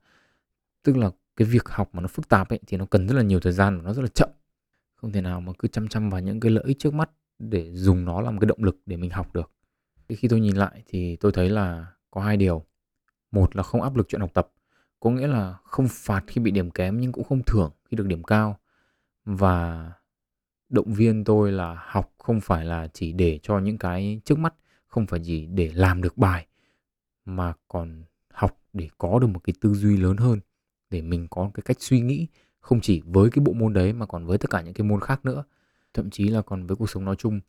Thì tôi thấy tất cả những cái điều đấy nó tạo được cái tiền đề cho cho tôi bây giờ về mặt tư duy về cách tiếp cận cuộc sống về cách suy nghĩ về những cái vấn đề mà xảy ra với bản thân mình. Ở một cái chiều hướng khác thì tôi cho rằng là có thể có nhiều người sẽ không có được cái may mắn như tôi là có mẹ hay là có bố hay là, hay là thầy cô giáo mà định hướng cho mình cái cách suy nghĩ cách tư duy thì nếu mà các bạn nghe được những cái gì mà tôi nói mà các bạn cảm thấy là nó hợp lý, thì có thể là các bạn không thay đổi được cuộc sống của mình, nhưng mà các bạn có thể thay đổi cuộc sống của con cái của mình, đúng không ạ? Tức là các bạn hãy làm sao mà để sau này khi mà con cái các bạn lớn thì chúng nó nhìn lại và chúng nó bảo, mình thật là may mắn khi mà bố mẹ mình dạy mình như thế. Tổng kết lại thì tôi nghĩ là ở phương diện bố mẹ thì chúng ta không nên áp lực con cái ở bất kỳ phương diện nào trong cuộc sống lúc chúng còn nhỏ cả. Bù lại thì đây là cái thời điểm mà để chúng ta khuyến khích chúng thử nghiệm những điều mới mẻ, tìm ra cái sở thích của mình. Mà khi chúng tìm ra được rồi thì chúng ta nên khuyến khích chúng phát triển theo con đường mà chính bản thân chúng chọn. Ngay cả khi mà chúng tìm được những cái mà chúng không thích chẳng hạn thì chúng ta cũng khuyến khích chúng là ok vậy thì chúng ta sẽ đi tìm tiếp. Đến như cả Edison còn thất bại đến cả nghìn lần trước khi tìm được ra cái vật liệu cho cái dây tóc bóng đèn đúng không ạ? Cuối cùng là giống như chúng ta hay nói với nhau đấy, tức là đời của ai thì người đó sống cái điều duy nhất chúng ta chỉ nên làm là khích, khích lệ và đưa ra cái lời khuyên khi mà cái đứa trẻ nó cần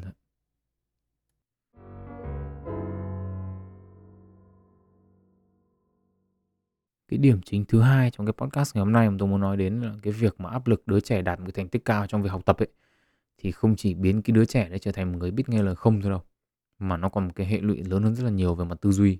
Ở chương 4 ấy thì chúng ta có nói về hai kiểu tiếp cận việc học khác nhau tiếp cận theo phương pháp là phương thức quy luật và tiếp cận theo phương pháp là liên quan đến những khái niệm lớn hơn. Thì nếu các bạn vẫn còn nhớ thì tôi có đưa ra cái ví dụ về cái việc bảy bảy hàng đẳng thức đáng nhớ. Trong đấy tôi có nói là nếu mà ta cứ nhìn thấy a cộng b bình phương thì ta cho luôn là bằng a bình phương cộng 2ab cộng b bình phương đúng không ạ? Hay là nói cách khác là cứ nhìn thấy vế trái thì chúng ta đổi sang vế phải. Và cứ nhìn thấy vế phải thì chúng ta đổi sang vế trái. Nói một cách tổng quan hơn ấy, thì đây là cái tư duy là cứ a thì b? Thì cái cách giáo dục tư duy này ấy, sẽ dẫn đến một cái hệ lụy là cái sự lười suy nghĩ và cái thụ động trong tư duy. Các bạn chẳng cũng cần phải suy nghĩ quá nhiều đâu các bạn thấy ngay được cái vấn đề này trong xã hội ngay bây giờ.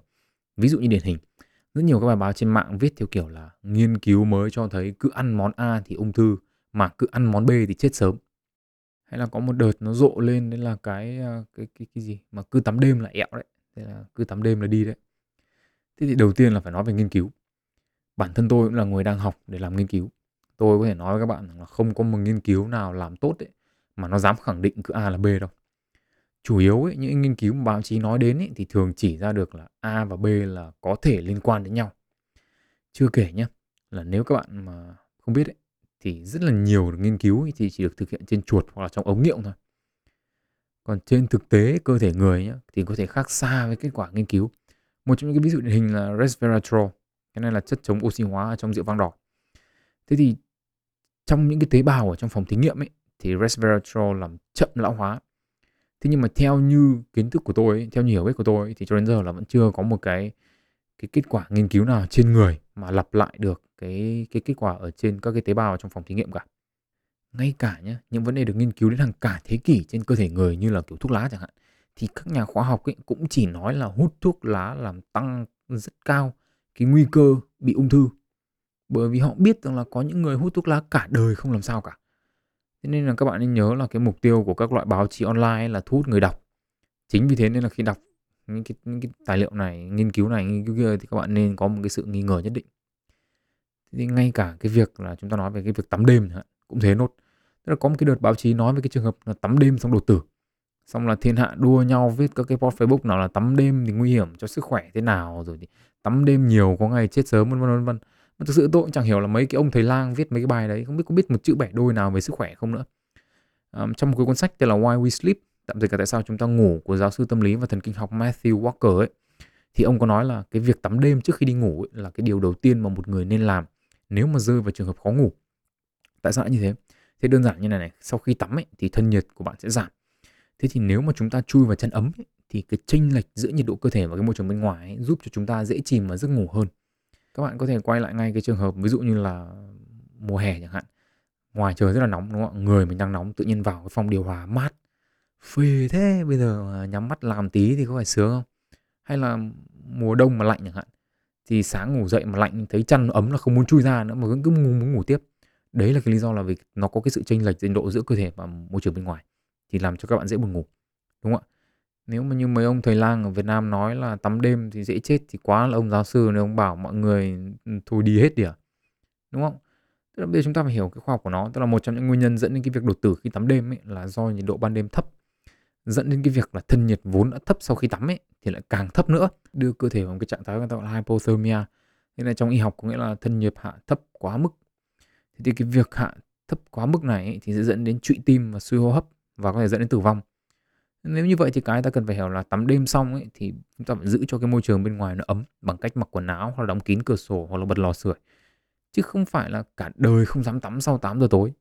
Hiểu chưa chúng ta sẽ quay về cái, cái tư duy a cứ a là b. Đấy thế thì bây giờ biểu hiện của cái tư duy này không chỉ ở vấn đề sức khỏe thôi đâu không phải chỉ có vấn đề về ăn cái này bị ung thư hay là cứ tắm đêm là là đi đâu. Mà nó còn ở rất nhiều cái kia cạnh khác. Ví dụ như là việc đi học. Việc đi học ấy thì có người bảo là học thầy này hay lắm học thầy kia thì mới giỏi. Nhưng mà trên thực tế thì cá nhân tôi là người học dốt và tôi đi học rất là nhiều thì tôi nhận thấy một điều là cái tìm cái giáo viên nào ấy mà nó phù hợp với cách tiếp thu của cái người học ấy hoặc là cái người học người ta thích ấy, thì mới là quan trọng. Vì chỉ khi người học người ta thích hoặc là cái cách dạy nó phù hợp ấy thì cái hiệu quả thời gian thu về nó mới xứng đáng với cái số tiền và công sức bỏ ra đúng không? thậm chí nhá là ngay cả chuyện tình cảm tôi cũng thấy có cái kiểu suy nghĩ này. Tức là tôi cũng đã từng viết về cái chủ điểm này trên blog của tôi trong cái bài yêu năm rồi. Tôi nói như sau là tức là một cái cặp đôi ấy, khi mà tình cảm đổ vỡ ấy, thì những người mà không biết chuyện ấy, thì thường sẽ bàn tán là do lỗi của thằng này hay là tại con kia. Ngay cả bản thân những người trong cuộc ấy, đôi khi cũng chỉ có góc nhìn của họ thôi và họ sẽ chỉ nhìn thấy lỗi của người còn lại thôi. Cái chuyện tình cảm ấy khi mà nó đổ vỡ ấy, giống như một cái cỗ xe ngựa nằm dưới đáy vực vậy. Tức là các bạn không thể nhìn vào đó mà chúng ta đổ tại là tại con ngựa này hay tại con ngựa kia hay là do cái cỗ xe được.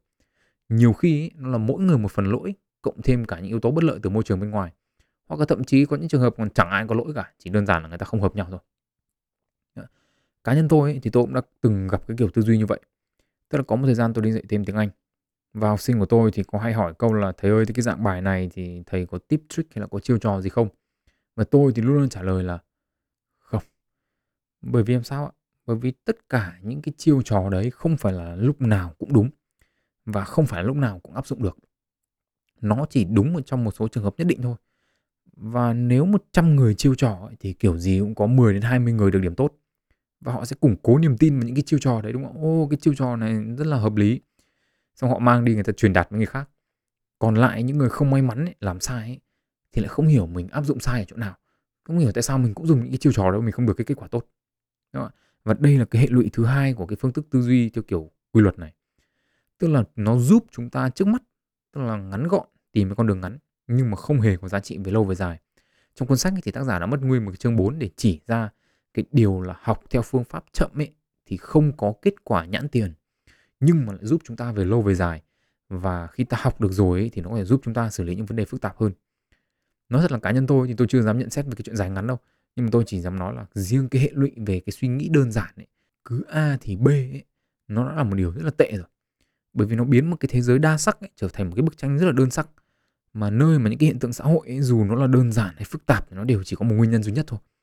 Và ai là cũng tìm cách chỉ mặt gọi tên rồi ai cũng cho rằng là mình đã giải mã được cái thế giới quan rồi. Đúng không muốn giỏi thì học thầy này muốn không ung thư thì tránh cái ăn cái kia ra vân vân vân vân. Cái câu hỏi đây sẽ là làm thế nào để chúng ta có thể suy nghĩ kín kẽ hơn một chút? Và chúng ta có cái nhìn toàn cảnh hơn không rơi vào những cái bẫy của những cái, những cái kiểu tư duy theo kiểu quy luật này nữa. Thế chúng ta sẽ đến với cái điểm chính cuối cùng của cái podcast ngày hôm nay.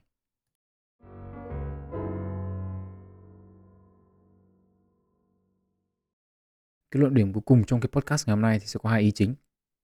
Đầu tiên là tôi sẽ nói về cái phép loại suy. Tên tiếng Anh của nó là analogical thinking. Chúng ta đã được nghe qua những cái ví dụ ở chương 5 thì đầu tiên là tôi sẽ đưa cho các bạn một cái ví dụ rất là cơ bản về cái phép loại suy và sau đó thì tôi sẽ đưa cho bạn đến một cái ví dụ nó phức tạp hơn tức là cái phép loại suy khi mà chúng ta đẩy nó lên đến cái mức độ cao nhất thì nó sẽ tạo ra cái gì cái phép loại suy mà tôi sử dụng với cá nhân tôi ấy, thì gần nhất là tôi phải nói với các bạn là trong khoảng 2 tháng gần đây. Tức là từ trước đến giờ ấy, thì tôi không thích phim kinh dị và tôi cũng không đọc các loại chuyện giả tưởng, tôi chủ yếu chỉ đọc sách thôi. Nhưng mà thời gian gần đây thì tôi có đọc rất là nhiều chuyện kinh dị của một cái nhà văn có tên là H.P. Lovecraft. Ông này thì chuyên viết chuyện kinh dị. Và cái chuyện kinh dị của ông ấy thì nó có một, nó có một vài những cái triết lý, trong đó thì có một cái triết lý đấy là con người ấy thì sợ những cái gì mà chúng ta không biết.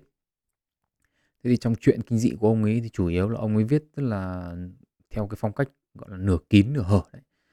Là ông ấy chỉ đưa ra một số gợi ý về những cái những cái điều kinh dị mà chúng ta có thể gặp phải thôi. Còn lại thì để cho cái người đọc người ta tự tưởng tượng thế thì nếu bây giờ mà các bạn là những người mà sử dụng phép loại suy, tức là các bạn tìm cái điểm tương đồng của cái câu chuyện này với cả những cái yếu tố khác mà các bạn đã từng gặp trong cuộc sống, thì các bạn thử dành một phút suy nghĩ xem là các bạn sẽ so sánh nó cái điểm tương đồng với cái gì. Các bạn có thể dừng cái podcast này lại và suy nghĩ một vài phút rồi các bạn có thể nghe tiếp cái quan điểm của tôi. Cái quan điểm của tôi như này này, tức là trong cuộc sống ấy, thì nhiều khi chúng ta có những cái nỗi sợ hãi mà nếu mà chúng ta chỉ cần dừng lại chúng ta suy nghĩ một chút đi thì chúng ta thấy là cái nỗi sợ hãi này trên thực tế là sợ những cái điều mà chúng ta không biết ví dụ như là chúng ta rất là lo lắng hay chúng ta sợ cái việc là không biết là ngày đầu tiên đi học ngày đầu tiên đi làm nó sẽ như nào Nhưng mà trên thực tế thì nếu bạn các bạn dừng nghĩ một chút thì các bạn thử nghĩ xem là trên thực tế thì đấy nó có phải là cái, cái giống như là cái câu chuyện kinh dị mà ông này ông viết ra không? Tức là cái tâm lý của chúng ta là chúng ta không biết chuyện gì sẽ xảy ra. Đâm ra là chúng ta có một cái lo lắng, một cái sự sợ hãi ở trong lòng. Tức là thực tế thì nếu mà chúng ta nghĩ lại thì nó chẳng có cái gì cả, chỉ là một người đầu tiên ngày đầu tiên đi làm giống như tất cả những người đầu tiên ngày đầu tiên đi làm khác. Chẳng có cái gì khác cả. Cũng cái thế giới quan đấy, cũng con người đấy, cũng gần đấy thứ chỉ là chúng ta vào một cái chỗ mà chúng ta chưa biết, chúng ta có cảm giác sợ hãi. Cái sợ đấy là bởi vì chúng ta không dự đoán được cái chuyện gì nó sẽ xảy ra. Đúng không ạ? Thế thì cũng giống như là câu chuyện kinh dị của ông ấy thôi đúng không ạ? Tức là cái thực tế mà ông ấy đưa ra chỉ có một nửa thôi, còn một nửa còn lại là chúng ta tự tưởng tượng trong đầu. Cái thực tế là hôm nay chúng ta đi làm thì nó chỉ có một nửa thôi. Còn tất cả những cái nỗi sợ hãi khác chúng ta tưởng tượng là chúng ta làm sai, chúng ta gặp người mới, chúng ta không biết phản ứng thế nào, chúng ta không biết ăn nói ra làm sao, không biết có ai ghét mình không, có biết có ai thích mình không, vân vân vân. Tất cả những cái điều đấy là nó nằm trong đầu chúng ta hết. Chúng ta tưởng tượng nó ra Chúng ta sợ những điều mà chúng ta không biết. Và cái sự sợ hãi đấy đến từ cái trí tưởng tượng của mình. Thì đó là một cái phép loại suy rất là cơ bản, rất là đơn giản chúng ta so sánh những cái việc mà một cái chuyện kinh dị chúng ta đọc với cả cái tâm lý của chúng ta ở ngoài đời. Thì đấy là một cái ví dụ cơ bản. Thế thì bây giờ nếu chúng ta nâng tầm cái đấy lên, tức là chúng ta dùng nhiều phép loại suy và chúng ta so sánh nhiều những cái hiện tượng khác nhau trong cuộc sống để chúng ta rút ra một cái sơ đồ khái niệm thì nó sẽ như thế nào? Thì bây giờ tôi sẽ giới thiệu cho các bạn một cái sơ đồ khái niệm của tôi.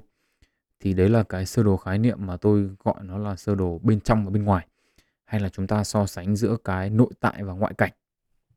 Thì bây giờ chúng ta sẽ áp dụng cái sơ đồ đó vào cuộc sống bình thường. Đầu tiên chúng ta sẽ thử áp dụng cái sơ đồ khái niệm này vào việc học. Thế thì việc học thì chúng ta đánh giá khái niệm bên trong và bên ngoài thế nào? Thì nếu chúng ta xét trên phương diện của người đi học thì khái niệm bên trong có nghĩa là tôi là người thế nào, cái khả năng tiếp thu của tôi ra làm sao, tôi có thể học được trong bao nhiêu lâu, cái cách học của tôi là như nào, tôi là người có thể đọc lý thuyết và tôi có thể hiểu hay là tôi phải là một người đụng chân đụng tay vào làm thì tôi sẽ dễ nhớ hơn. Chúng ta sau đó chúng ta xét đến cái yếu tố ngoại cảnh. Ngoại cảnh có nghĩa là tất cả những cái gì ở bên ngoài mà chúng ta không kiểm soát được. Thì chúng ta có thể là? Có thể là có giáo viên, chúng ta có thể có giáo trình, chúng ta có thể là bạn cùng lớp. Tất cả những cái yếu tố đấy thì khi mà chúng ta xét chung vào với nhau ấy, thì chúng ta có một cái bức tranh toàn cảnh về cái việc học của một con người. Đúng không ạ? Bây giờ chúng ta sẽ thử một cái ví dụ khác. Chúng ta nói về chuyện tình cảm đi. Chúng ta đặt ra cái ví dụ là hai người A và B có mối quan hệ tình cảm với nhau. Thế thì đầu tiên là chúng ta xét trên góc độ của người nào. Nếu chúng ta xét trên góc độ của người A thì chúng ta sẽ có tính cách của người ta ra làm sao, người ta được giáo dục thế nào, người ta biết như thế nào về tình yêu, cái lịch sử yêu của người ta ra làm sao và cái yếu tố ngoại cảnh thì bao gồm là gì ạ? Các yếu tố gia đình này, các cái yếu tố xã hội này và cả cái tính cách của người kia nữa, cũng tính là yếu tố ngoại cảnh. Thế thì bây giờ xét ở trên phương diện người kia cũng thế đúng không ạ? Tức là người B đấy thì chúng ta có diện cái nội tại là cái tính cách của người ta làm sao, người ta lớn lên trong môi trường như nào và ngoại cảnh là tất cả những yếu tố còn lại. Nhưng mà đồng thời trong một cặp đôi ấy, thì chúng ta cũng có thể nhìn dưới góc nhìn của cặp đôi đấy. Có nghĩa là hai người này chúng ta tính là là bên trong là nội tại, còn tất cả những yếu tố bên ngoài thì là ngoại cảnh. Ví dụ như hai người này họ yêu nhau ra sao thì cái áp lực bên ngoài vào hai cái mối quan hệ đấy thì chúng ta gọi nó là yếu tố ngoại cảnh còn cái việc mà hai người này, cái tình cảm của họ cho nhau ra sao, họ gặp những cái rắc rối gì, họ hợp nhau như nào thì đấy là yếu tố bên trong. Thậm chí là bây giờ chúng ta có thể đưa đến một cái ví dụ rất cụ thể và đương thời đấy ạ. Chúng ta sẽ nói về cái dịch coronavirus. Thế thì bây giờ một cái hiện tượng mà chúng ta có thể xét là tại sao có những người bị dính coronavirus, người trẻ thì không làm sao, nhưng có những người trẻ khác bị dính thì lại nằm viện trong thời gian rất là lâu và tình trạng rất là nguy kịch. Đồng thời là có những người lớn tuổi hơn bị dính con virus này thì có thể khỏe mạnh lại bình thường còn có những người thì người ta tử vong. Vấn đề ở đây là gì? Chúng ta lại tiếp tục xét dựa trên sơ đồ nội tại và ngoại cảnh, đúng không ạ? Thì đầu tiên là bên trong. Ở đây thì để cho các bạn dễ hiểu thì tôi sẽ đơn giản hóa cái ví dụ này nhất có thể. Thế bên trong chúng ta chỉ nói về khả năng đề kháng cá nhân thôi. Trong cơ thể ấy thì sẽ có một loại tế bào có tên là kháng thể antibody. Thì kháng thể này có nhiệm vụ là tấn công các con virus hoặc là các cơ thể ngoại lai. Và ở mỗi một người ấy, thì cái số lượng kháng thể nó lại khác nhau. Có người có nhiều kháng thể, có người có ít kháng thể. Thế thì đơn giản là những người nào mà có nhiều kháng thể hơn thì bản chất là họ đã có khả năng chống lại các yếu tố xâm nhập từ bên ngoài vào tốt hơn những người có ít kháng thể hơn rồi. Đấy là yếu tố nội tại đúng không ạ? Thế ngoại cảnh là gì? Chúng ta có thể xét rất nhiều yếu tố nhưng mà tôi ở đây tôi chỉ xét yếu tố là con virus thôi. Về con virus này thì ở đây tôi chỉ đưa ra ví dụ hai chủng cơ bản thôi. Tức là chúng ta cứ coi như một cái chủng là bình thường và một cái chủng biến thể. Thế thì trên thực tế nhé, thì có một cái chủng coronavirus là biến thể ở một cái gen có tên là ORF3B. Thế thì chúng ta so sánh chủng coronavirus bình thường và chủng có cái biến thể này thì nó có gì khác nhau? Đầu tiên ấy, thì các bạn biết là cơ thể các bạn có một cơ chế như này.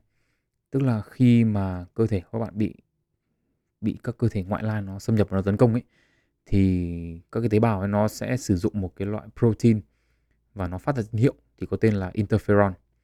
Thì cái interferon này ấy, thì cái tế bào nào mà nó bị nhiễm virus ấy, thì nó sẽ phát tán ra một đống interferon. Thì nó như kiểu là cái tế bào các bạn nói ê, ê, ê kháng thể kháng thể chỗ này chỗ này chỗ này có thằng bồ láo xâm nhập thì các cái kháng thể trong người bạn sẽ bảo à được rồi tao nhìn thấy rồi để tao đến tao thịt nó. Thế nhưng mà với cái chủng mà biến thể ORF3B này ấy, thì nó làm cho cái tế bào của các bạn giảm khả năng tiết interferon ra. Tức là số lượng interferon tiết ra nó rất là ít. Và như thế thì nó giảm cái xác suất là các kháng thể trong người bạn phát hiện ra là tế bào này đang bị nhiễm virus và nó sẽ bỏ qua. Nó bỏ qua thì virus nó lại tiếp tục phát tán ra được chưa? Vậy thì nếu mà chúng ta chỉ xét trên một cái góc độ rất là cơ bản, chúng ta nhìn về cái, chúng ta sử dụng cái biểu đồ nội tại và ngoại cảnh thì chúng ta có thể xét được là tại sao cùng một cái hiện tượng là cùng là một người trẻ, nhưng mà lại có hai cái biểu hiện khác hẳn nhau khi mà bị dính cái con virus corona này, đúng không ạ? Ở trong thực tế cuộc sống ấy, thì con người sử dụng cái biện pháp loại suy này rất là nhiều và ở những cái lĩnh vực mà gần như là không có gì liên quan đến nhau cả nó ví dụ như là cái ngành logistics hậu cần thì có một cái vấn đề rất là nan giải. Đấy là làm sao mà chuyển được hàng hóa đến những cái địa điểm này trong thời gian ngắn nhất với con đường ngắn nhất. Đây là một cái thuật toán mà con người không thể nào mà giải được. Vậy thì chúng ta làm thế nào? Chúng ta tìm cái cái, cái cảm hứng ở đâu? Vậy thì cái cảm hứng của chúng ta đến từ loài ong. Tức là năm 2015 ấy, thì có một cái nghiên cứu là họ sắp xếp lại một cái nhà máy theo cái cách sắp xếp của một cái tổ ong lý do là vì sao bởi vì cái việc vận chuyển chuyển giao nguyên vật liệu giữa các phần này và phần kia của cái nhà máy đấy mà làm theo tổ ong ấy thì nó rất là hiệu quả. Mà ong chẳng con nào biết làm toán cả. Nhưng mà cái một bằng cách tự nhiên thôi là ong ấy nó sắp xếp cái tổ của nó và để nó di chuyển các cái nguyên vật liệu ở trong cái tổ đấy thôi. Cực kỳ hiệu quả.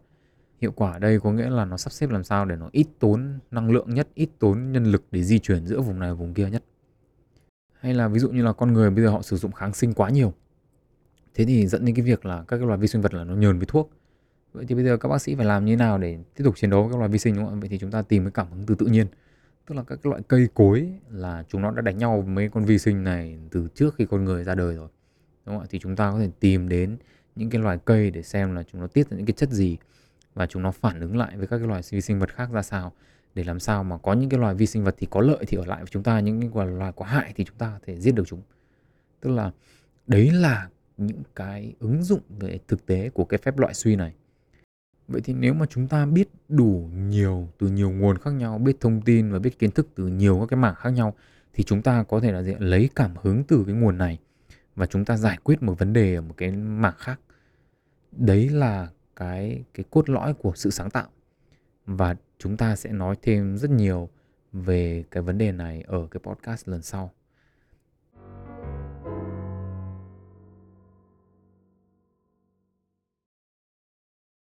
Nếu nghe xong tất cả những điều vừa rồi và các bạn cảm thấy thú vị, các bạn cảm thấy hào hứng, các bạn cảm thấy tò mò, các bạn muốn tìm hiểu thêm về thế giới quan để các bạn biết thêm và để các bạn đưa ra những quyết định đúng đắn hơn cho cuộc sống của mình.